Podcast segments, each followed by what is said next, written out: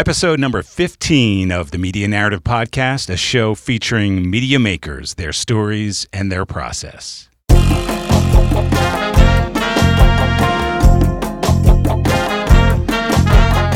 Sometimes the playwright thinks they know everything about the play, and usually they do. But sometimes there's an unconscious element that they're not necessarily aware of, that you're not necessarily aware of, that the actors aren't necessarily aware of. And hopefully you create a nice atmosphere uh, so that that emerges. Hello and welcome to the Media Narrative Podcast. I'm Rob Hochschild, and I believe that when we talk with storytellers, artists, and other people leading the public conversation, we better understand the ways that ideas can change the world. Today, we'll sit down with theater director Hal Brooks to learn about how he guides the development and presentation of new plays. In a moment, I'll ask him how he elicits audience feedback that actually changes plays. I'll ask about how new plays help shape our understanding of the world, and Hal will also talk about why Rachel Maddow reminds him of a rabbi. Theater director Hal Brooks has the ultimate summer job. He's based in Brooklyn and typically directs productions in New York, but when the weather gets warm, he leaves for more scenic settings. He spends four weeks on Cape Cod and two in Ojai, California, where he brings new plays to the stage and asks audiences to evaluate what they've just witnessed. He's worked with a long list of great playwrights such as Laurie Jacqmin, Neil LaBute, and Don DeLillo. I've been fortunate to spend quite a lot of time on the Cape, and I've caught several of Hal Brooks' productions there. We talked recently online. As the conversation begins, Brooks is talking about how he began working on the Cape. As a freelance director in 2008, um, and then again in 2009. As a, you know, just uh, I came up with a play, just like right now I hire directors to come up and direct a play. Uh, I worked on a play by Annie Baker, a play called Nocturama and the following year a play called um, Indio by uh, Aladdin Ullah. Um, and uh, what I really love about the Cape Cod Theater Project is that you get a solid week on the Cape um, to develop a play. Yeah, that's nice. It's a it's a beautiful surrounding. I think a lot of people get get you know are are really seduced by the idea. Um, what's nice about it also is that the audience is, is incredibly engaged, as as you know. So what we do is we develop new plays. So plays that have maybe have had a reading here or there, plays that are in different stages of development, um, plays that have not had productions. Uh, so um, that's that's pretty much the, the, the disqualifying factor. If you've had a production, we're not going to uh, have you come up. Right. We we rehearse these plays with a you know a cast of actors, a playwright, a director, for about thirty hours total, including presentation time. Um, and we present the plays three times um, Thursday, Friday, and Saturday nights. And after each reading, there's a, there's a talk back with our audience. And, you know, I've been, involved, I've been involved with Cape Cod Theater Project as artistic director for seven years, as a freelance person for two years. It's been around for 23 years. So the audiences really are involved, they participate, they know the drill, and they're invested. And it's sort of, um, I feel like the playwrights and the directors are often sort of like, well, three three talkbacks? I don't want to do that." You know, there's uh-huh. a there's a resistance to it. But then they they sense there's a you know that the audience is very articulate, they're super smart, and they know what they're talking about. So they they enjoy it. The the playwright and the director enjoy it, and and I think that similarly the um, the audiences have always enjoyed it, whether or not they love the play or not. Those who stay for the talkback are invested in that talkback. Absolutely. Now, I've been to at least one or two of the Cape Cod Theater production plays uh, every year for the past few years and have participated in those talkbacks and witnessed them. And they really are pretty extraordinary because after watching this play, then all of the actors and the director and sometimes a, a, producer comes out and sits right on stage and takes these questions. It's a very rare and precious opportunity for the audience to really have this one on one back and forth with the people who are making this art. So I'm wondering if you could just say a little bit more about exactly how that process works, what you ask of the audience, and how those interactions generally go. Um, it's definitely evolved over the past seven years. So, you know, I, I I remembered how Andy, uh, who who was my predecessor, Andy Polk, used to run the talkbacks, and I think he runs them, you know, very well. He runs them the way that I think most uh, people, you know, who do these talkbacks run them. He asks for feedback. He asks for what people like. He asks, um, you know, what people thought. And and I would always remember that there would always be an engagement with the audience members, with each other, um, and I really really liked that. Um, however, I felt like the actual physical conditions at that at that original theater that we were in mm-hmm. were were horrendous. Um, there was no air conditioning. There was a lot of fans blowing. Um, a lot of people were very soft of voice, so when they would when they would say something, the person behind them couldn't hear it. The fans are blowing. It's hot. It was off. It was really kind of awful. and I just remember like, oh, I realized I've got to be the person who is the interpreter here. I've got to take that comment. Nobody else can hear it, so I've got to re, you know recapitulate it and send it back to the audience so that mm-hmm. they could hear it. So I had to be sort of like in a in a in a mode of like hyper attention, um, and in, in a way, I wasn't as involved in it because I was almost at like acting like I was a microphone, um, or, or as an interpreter or something like that. So I felt that those conditions were oppressive. So what we introduced like using microphones. I mean, it sounds like the silliest thing in the world or the easiest thing in the world, but that's some somehow that like you know led me to believe okay, we've got to establish some order here. Um, so I created. Um, I didn't create this. I modified. Uh, there's a woman named Liz Lerman who's a choreographer, mm-hmm. and she has a four um, four question uh, system of of of doing talkbacks, so that uh, an artist who is in a very uh, sensitive and vulnerable state can accept uh, feedback from an audience who's hungry to give you know some feedback, um, and the, the the playwright or the you know wh- whoever is the artist can refuse any part of those four uh, segments. I've modified it, um, made it I, what I feel is more conducive to my audience. So what I do is I break it down into four parts. You know this because you've been there. Mm-hmm. Um, I have them. Uh, I have the audience say what they liked, which oftentimes is referred to as pop popcorn. What popped for you? You know, what what intrigued you? What did you find evocative? That's part one. Part two is um, uh, what do you think the play is essentially about? Um, that's when I think the audience really gets into the nitty gritty of they, they start to think less viscerally and they start to think about like I, I think in a way what's going to really be helpful for the playwright um, this is what I interpreted the play to be about is that is that what the playwright intended it for it to be about? Part three is what questions the playwright and the director and the cast might have of the audience, and part four is attempting to get very neutral questions asked to the playwright. So mm-hmm. instead of like, why on earth would you ever have decided, you know, to have a bus show up at the end of the play? Hopefully, they ask a question like, "Can you, you know, can you, can you tell us about the bus? Your choice of adding the bus at the end of the play. I don't know mm-hmm. what play play that is, but um, I want to see it. Yeah. yeah. So so the talkbacks I think um, are structured. Uh, I, I, don't know if they're rigorously intellectual in, in, any way, but they do have a structure to them that I think is very helpful. Um, and, and, I think that the audience, like you know, at this point, seven years into it, they get it. I mean, the first one of the first plays that I directed as artistic director a a person who was involved with the Cape Cod Theater Project and had been for years um, was it was kind of a free for all kind of talkback. He raised his hand and he said, "I don't know. I I was with the playwright all the way, and then at the end, I just felt you blew it." oh man! And so I I I had to talk my playwright off the ledge. So at, yeah. at that point, I vowed never again would I have a talkback without like putting some certain provisos just up front. No playwriting.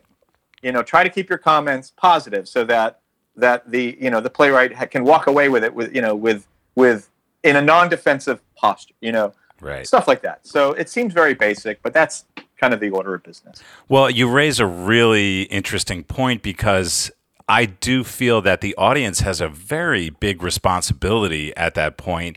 Here is uh, a, a, playwright who has been working on this piece in isolation or in relative isolation, and now first performances. These are generally always the first performance of these plays. Is that right? Usually, yeah. Yeah. I mean, there, it's it's not uncommon that a play has had um, a, a, a reading in in house at a theater, you know, without an audience, Gotcha. or at somebody's apartment with you know fellow playwrights playing the roles.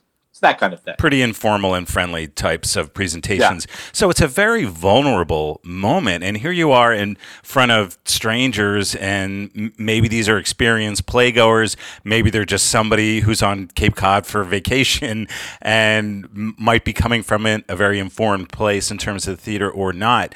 Um, so it's a vulnerable position to be in. I know as an audience member, I've sometimes sat there and and found myself unable to think of one intelligent thing to say, and sometimes I've I've said nothing. Can you give an example of a time when the play was really affected in a in a positive way or in some substantial way from a, from night to night? Say, has that happened very often? Yeah, I do. I mean, I think that the, the, the, the thing that one thing to realize is that a small change can have a big effect. Hmm. So it could be as simple as, you know, reducing a scene uh, by a few words, uh, and it has a radiating effect, an escalating effect, a progressive effect for the rest of the play. Um, so you know, it's not every playwright who's going to say like, ah, I've decided to gut Act Two entirely, and uh, that's that. Um, I, I've had people, you know, like this year, Laura Jacqmin, uh, who came up with End of Message, that was her play. Right, that's the You one know, she-. She had, I don't know which night you went, but on Thursday she had an intermission, and and you know, I, she realized this on her own, as as well as the, the, the you know the director is like, it's an hour and hour and thirty minutes. You don't need an intermission. So they did the play without an intermission, and that may not seem like a big deal, but you know, like sometimes there's a play that really, really, you know, craves an intermission. It has a cliffhanger ending, or you know, Act One is set in you know a soda shop, and Act Two is on a boat. You know, like you want to have two two different acts for whatever reading, Mhm. uh, for whatever, whatever reason. So in this case, you know, Laura and the the playwright said, "Well, what would it be like if we put the acts together?" And then I think that then helped them get to that third night where, like, okay, if if we're going to do that, then we have to make other changes along the way so that we're really feeling the play's progress. So, I mean, I think that's a that's a sort of an easy example of how um, the the interaction with the the the audience has has affected some change. Um, you know, I think that one thing that an audience member doesn't always realize, and I think that a couple of the playwrights this summer had a, had a really good way of articulating it, is that the playwright may not really have questions for the audience after during the talkback because in a lot of ways the playwright has already asked those questions during the play. So the you know the, the playwright had certain questions like does this work? Is this funny? Um, should that be more dramatic here? Should this you know character does this character need to do we need to hear more of their backstory? And so while they're watching they're paying attention to the questions that they've asked themselves prior. Hmm. and the audience is giving them answers through their reactions or by looking at their program you know Hmm. so I, I, I think that sometimes the audience doesn't know how much they're actually participating in development even when the you know the playwright isn't saying hey i've got questions for you did you like that character you know Right. so By the way, uh, the play you mentioned, "End of Message" by Laura Jacqmin. Um, I went on Friday night, so it was the night right after you uh, and she had uh, talked about removing the admi- intermission, and I thought that worked really well. That play was so sort of intense and fast moving, and it was like a breathless run through those ninety minutes, and I didn't feel like anybody there needed that intermission. So I thought that was a really smart move in that case. Um, so, you know, maybe just a little more background because I know that there's been some very major actors and playwrights who've participated in Cape Cod Theater projects. Several of these plays have gone on to production and winning awards. How about just a little more background on some of those aspects? Hmm. uh, That's a that's a, always a good question about you know and, and you as you know when I introduce the plays I always sort of start with you know of the 84 plays that we've developed 58 have gone on to have future lives or whatever the actual number is right um, and I think that is an interesting measure of the success of our operation of of of uh, the quality of plays that we bring in but ultimately what what interests me the most is not that is this play going to you know succeed but is this artist going to succeed? Hmm. So, you know, um, Laura Jacqmin came up, uh, she's on my mind, I guess, um, uh, three times. And the first time, this is kind of a, an anecdote, but um, I, it was before I was artistic director. Uh, the a- Andy had asked, "Hey, do you have any plays that might be of interest for the summer?" And I had a play of hers that I really, really liked a lot. I, se- I sent it to Andy. He's like, "That's great um, can you come on up and, uh, and, and work on the play? And I was about to have a baby, oh. and or or my wife was, and I was uh, going to parent that child. Um, Thanks and, for that clarification. Yes. Yeah, just in case you you you uh, you your your your uh, listeners are wondering. We'd be breaking new ground there. Yeah. Yes, developing a new kind of production. Um, so um, I couldn't go. I mean, you know, I, I, I, ran it by my wife, and she was like, "I think it's a really bad idea to like, you know, drive for five hours with the baby, and uh, you know, spend. He'll he would have been two months or something like that. Mm. Um, and interestingly enough, Andy was about to have a baby himself. Oh wow! Um, so I was I was unable to go and work on Laura's play. Laura worked on the play, and I and I do I somehow feel like. Um, that's exactly when Andy stepped down. He was like, "That's it. I've had a baby. I'm done." Mm-hmm. And then he called me. It's like, hey, do you want to do this thing? I'm like, well, I've had a baby. That'd be great. You know, I'll go go up on the Cape. But anyway, so so Laura, you know, she's been a, a favorite playwright of mine for a long time. That one um, uh, led to our working together on another play, a play called Residence, which we brought up to uh, Cape Cod Theater Project. Worked on it for a, for a week, and it was one of those things that, it, as a freelance director, you always want. You want to be able to work on a play that um, that makes a lot of progress in the in the amount of time that you're there, and then somebody says we want to produce it, and that's what happened in that case. Uh, we worked on the play. It was the kind of play that you know a week later, people in Falmouth would come up to me and said, "Wow, I'm still thinking about Residence. That play was amazing." So I contacted uh, the guy who runs, who, who used to run um, Actors Theater of Louisville. They have this uh, the Humana Festival of New American Plays, and I pitched him the play. And then you know the Cape Cod Theater Project ended, I hopped on a plane. I got off, you know, to go to Ojai. And after I got off the plane, I got an email from Les saying, I want to do this play. So, you know, sometimes that's the way it will happen. Um, I'm just trying to think other plays. I think our, our biggest success is Almost Maine, uh, which preceded me, a John Cariani play uh, that he developed at Cape Cod Theater Project in early 2000s. I, I don't know what year, maybe 2003 or mm-hmm. 6 or something. Um, it did not get good reviews in New York City the first time it was presented, um, but it was a very sincere play, a very um, you know no curse word play, uh, mm-hmm. uh, um, delightful play, and maybe that's why Charles Isherwood didn't like it. I'm not sure.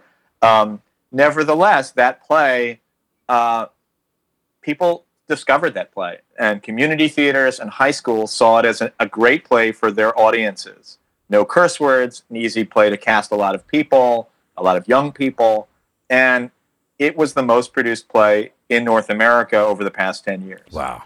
I, I mean, I, I, would say probably besides Shakespeare of some kind. But okay. that, that play, uh, you know, has done an, uh, just amazing amount of uh, productions for, for John. So those are like two examples. Right. Another example of the, um, you know, we develop playwrights uh, we develop artists, not just the plays, is you know we had Lucas Hnath a couple of years ago with a play called Hillary and Clinton, and it was I guess it must have been I'm not sure if it was 2015 or 2016, but it was it was I was I think it was 2015, so before the election, but a year before, um, and it was a play you know kind of about uh, a Hillary character and a Bill character, and kind of going over some old ground. Um, and it, it, went on to have other productions that you know like around the country but more importantly i think in a way is like you know Lucas Hnath did a doll's house part two which went to broadway and so we i like to think that you know we're providing an opportunity for an artist to come up and work on their creative juices on a play, but also along the path of what's going to be the rest of their career. Mm-hmm. So, you know, um, we're really happy about, you know, Itamar Moses. He did a he had a musical up um, on the Cape about ten or twelve years ago. It was called Reality, the musical. It eventually had a different title, and um, and that I think that may have been the first musical he ever worked on. But now he he wrote the book of Band's Visit, and is a Tony winner. So wow. you know we're we're pre- pretty pleased. Now that's that's really great track record, and and it's so interesting that you have in some cases brand new playwrights as well as more experienced ones like the Laura Jacqmins. Yeah, but then you also have some actors every summer who are very well known, uh, such as this year Sam Waterston was in for production, and in the past Bill Pullman and Anna Paquin. So, um, what is that like to have these very experienced actors, uh, some in film, some Broadway in New York, uh, working on these brand new plays? Uh, what kind of opportunity does that provide for the playwrights and for the actors? Um, I think it's great for you know, it's great for the playwrights. It's great for the act- other actors. It's great for the organization. Obviously, it's and it's fun for the audience. So you know, it's sort of it, it works really well. Um, a lot of times we'll have you know people who aren't necessarily quote unquote stars yep. who are incredibly experienced and Tony nominated or Tony winning people. Um, and people are always like, "Wow, that person's such a great actor." I'm like, "Yeah, they're a great actor. That's because they're a great actor." You don't um, have to be in movies to be a great actor you don't have to be a star to be a great actor. Right. Um, and we've had a lot of that. A lot of people who come up who aren't aren't necessarily um, name brands on Cape Cod, but you know, I think within the you know Broadway community, the off Broadway community, even the regional theater community, they're they're they're well known entities. Um, and I think you know anybody, you know, they're like last week we had Maura Tierney. Maura Tierney, you know, was dying to do a new play. She just was really interested in it, working on her craft being you know in front of an audience. Um, that was really really fun for us, and her connection to us. Um, she has there are a couple of paths, but one of them is that she's her family's from Boston. I think there is a relative of hers who has a house on the Cape, so she kind of you know was interested in what's going on in the Cape. But she's on the show um, The Affair, and um, Omar Metwally. Uh, he had been on the Cape ten years earlier. He's, he and I went to the same uh, conservatory, American Conservatory Theater in San Francisco. Um, he, I think it was my first season. He came up to do Bess Wohl's play, continue, um, American Hero, and so Bess had a new play, and Bess sent it to us. It was called Continuity, and somehow she got to talking to Omar, and Omar's like, you know, I think Maura might be interested in coming up. So that's how all that stuff happened. So it was great for her. You know, it was like it was a good thing for Maura uh, as well mm-hmm. to kind of work on those chops as a as a as a you know, as an actor, like what's it like? Because that's, I think, you know, my wife is a, is a classical theater actress, um, and she also loves doing new plays. Uh, so it, it, it's a kind of thing where it's like, it's great to do Shakespeare because, oh my God, we've been, these words are amazing, these ideas, these themes, these scenes, these characters, amazing. And you know that they're there. With a new play, it's a different muscle. It's like, I don't know what this is yet. Or right. I'm going to help the playwright figure out what this is. Or I think this is what this character needs to be in this moment you know? So you are really present at the creation and that can be a really really powerful and exciting thing. Yeah and and i know that you've had a big emphasis on working on new plays throughout your entire career and what's interesting to go to to this idea of media it is another way of reflecting in an immediate way on the world around us. Sometimes I've gone to your plays and other plays where it almost feels like this is a different take on reporting the news of the day in a way. Yeah. Uh, and I wonder what you what your feelings are about that aspect of the theater. To what degree is it about sort of reflecting upon what's right in front of us. And obviously, we're in this very media saturated moment right now. But to what degree do you see the theater as trying to comment, give a sort of first take on what's happening in the world today, and uh, providing a story to sort of frame that for people? That's, um, I think that's our job. I really do. I think that's that's you know, we are the the commentators in the moment in an artistic light telling great stories about what's happening. Um, I don't think that Cape Cod Theater Project is inherently political. At least I, I don't I don't think that's our mission. Mm-hmm. Um, but inevitably it is. You know, inevitably, if you're going to be in the world of ideas, you're going to be confronting ideas that maybe for someone else are uncomfortable, or for someone else you're championing their ideas. So, in a basic uh, uh thing here, you know, I read um, Will Arbery's play Heroes of the Fourth Turning, and I love this guy as a writer you know, and it happened to be about Catholic uh, conservatives at a college uh, in the West. Um, one of whom is, you know, uh, is a Breitbart fanatic, you know. Mm. Um, but they're also dealing with sort of the intellectual underpinnings of the conservative movement. It represented conservative people in a in a in a I think in a positive light in a lot of ways, and I just thought, wow, I mean, that's really interesting. I'm really curious about how what I perceive to be a fairly left leaning audience on the Cape, how are they going to respond to that? Um, I, I, don't think it was like a deliberate provocation on my part. For me, it was just like I try to choose the four best plays that match each other best. Um, so in that case, it was you know it was a really interesting choice. Um, I was thinking about Ojai for a second because I think that Ojai has a much more. It's like its mission is more political. Um, ours isn't. Mine is mine is not necessarily about that. I think it's about telling great stories. Not that Ojai isn't. Ojai is also about telling great. Stories. By the way, just so to, it's clear yeah. for all the listeners, Ojai is a theater company based near San Francisco. Ojai Playwrights Conference is is a um, is it's actually about an hour and twenty minutes north of L.A. Okay, and um, it's in this lovely uh, town called o- the Ojai, which is a valley, which um, the Thomas Fire last uh, December January sort of nearly ravaged it. So it was very a very interesting place to be. But that that there's a playwrights conference there that's now in its 25th year that I'm the associate uh, artistic director of. Okay, thanks yeah. for that. And we do they do something similar uh, as that we do on on the Cape, except rather than doing it one play a week, we do eight plays. Um, all at once over the course of two weeks, mm. and, and, there's a pre- one presentation of each play the final weekend. Wow. Uh, so it's it's intense and it's a great community. It's a it's a different feeling though. Definitely sounds like this is is your thing, or or is at times at the moment working in these intense uh, incubators for these new plays. Uh, although I I am aware of the fact that you worked on a play. Uh, well, you've worked on many plays, but one that I just came across in the last few days was Don DeLillo's Valparaiso, um, which received really rave reviews, and um, uh, and that was one that really focused on the media. Um, that was sort of a big part of what DeLillo was trying to do there.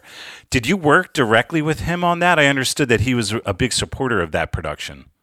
I did. It wow. was. I, I would. You know uh, if I look back at, at all the plays that I worked on, um, there's the plays that changed my career, and there's the plays that changed my life, and that would be the one that changed my life. Um, I it's a long story, and I won't bore you too much, but for about four years, I had not done any theater at all. I quit, and um, a friend of mine, I, I, wanted to get back into doing theater around around 2000, and a friend of mine, uh, I asked her for her advice, and she said. Um, she gave me a, a bunch of different ideas, and one of which was the Lincoln Center Theater Directors Lab, where they bring about 90 to 100 directors, young directors from across the world, for about three weeks to do lectures and symposiums and workshops.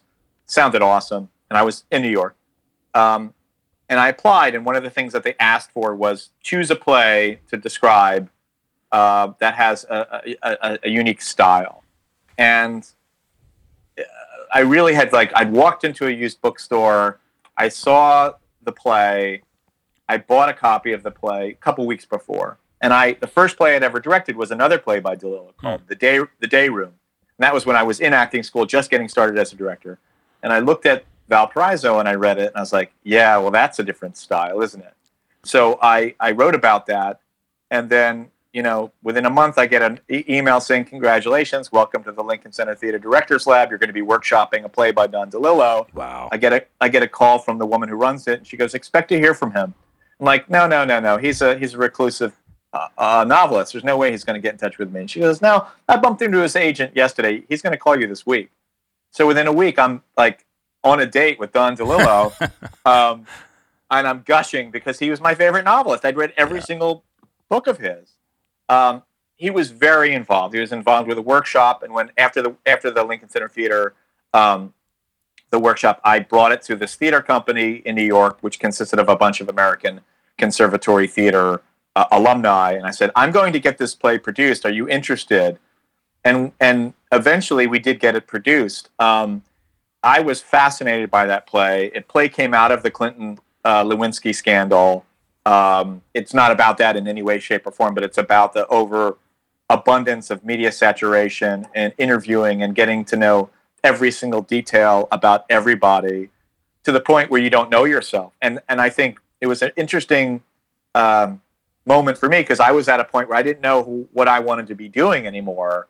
I felt very lost, and the central character, Michael, is similarly completely lost and literally gets lost. He goes to the wrong Valparaiso, Mm-hmm. um, and he, you know, he's supposed to go to Valpara- Valparaiso, Indiana, ends up on a plane to Valparaiso, Florida, and eventually to Chile.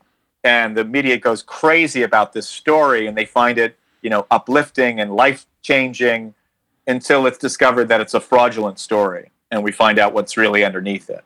Um, I, it's one of those places where, like, when I read it, I immediately knew, and this has happened a couple of times, where like I knew exactly what I wanted to do with it. I knew how I wanted to stage it. I knew the tone of it. I knew like the the, the design of it. Um, and part of that's just like he's is great writing, you know. Like, Mm-hmm. I, and I, the other part is that I think that I just was really in tune with what he was trying to do, and he was incredibly helpful, incredibly supportive. He brought all of his friends uh, to see the production in 2002 um, and it, it put me on the map as a director. So that it was really exciting. Yeah, and I'm been, still excited thinking about it. You know, I'd love to see a production of that sometime. I never have. I'm also a fan of his novels, so hopefully uh, that will come around again in one way or shape. Uh, and you've been you've stayed on the path very much in theater ever since producing that play. Then correct. Now you you uh, a theme in that play was media saturation. Do you mind if I ask you how you take in media these days? Um, news, information, entertainment. How how do you kind of consume media? What is that like for you?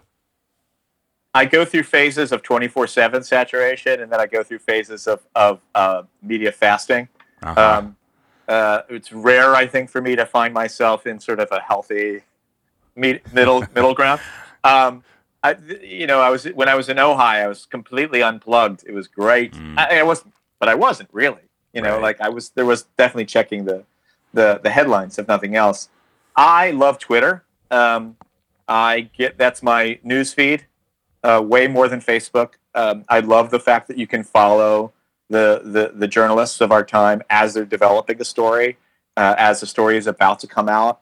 Um, I love I love the interplay between the journalists.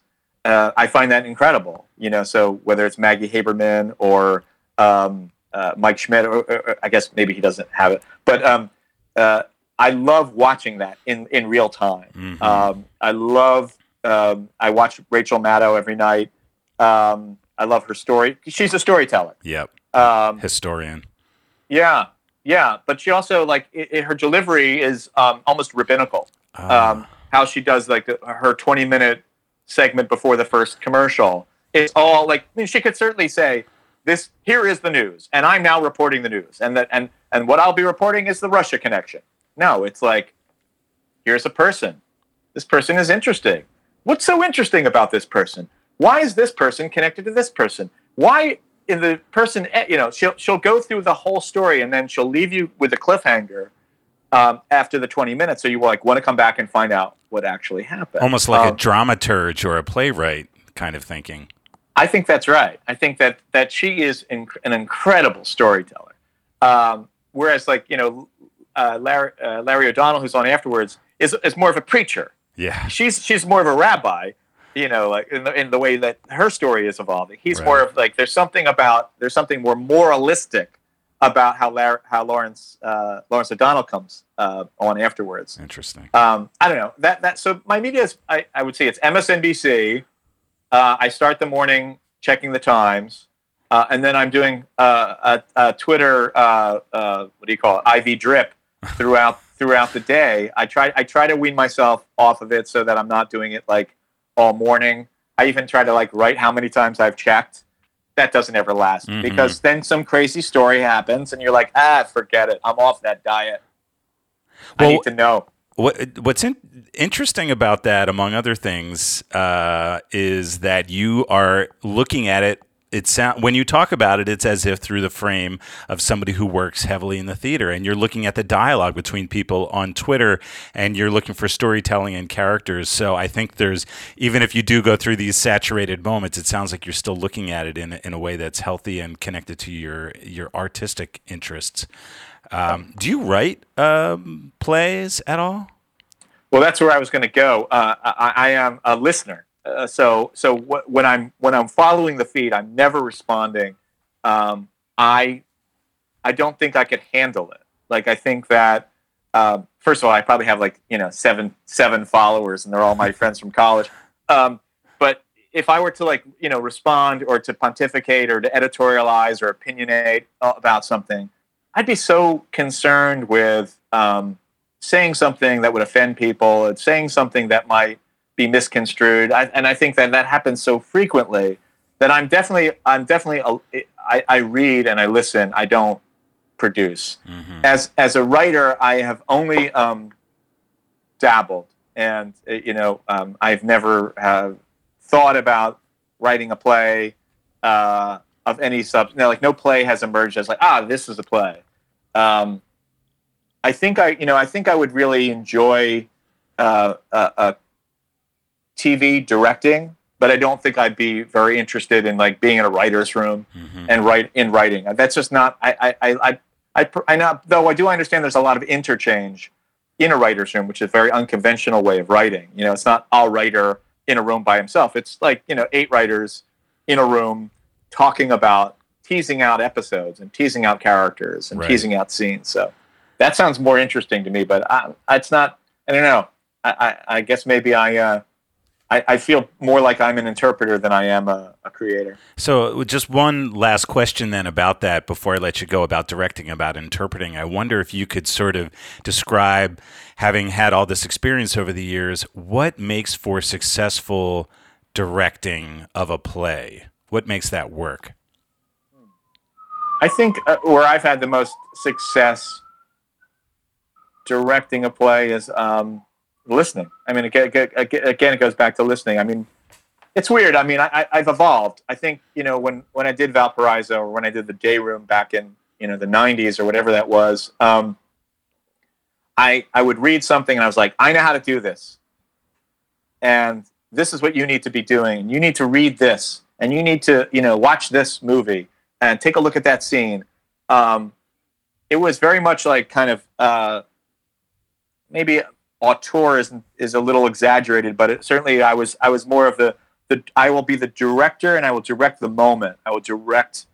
Uh, it'll be from my point of view, and now I feel like I'm much more interested in um, listening to what the actors have to say about a moment, um, listening, you know, kind of hearing what the play is, how the play is informing me rather than how I'm informing the play.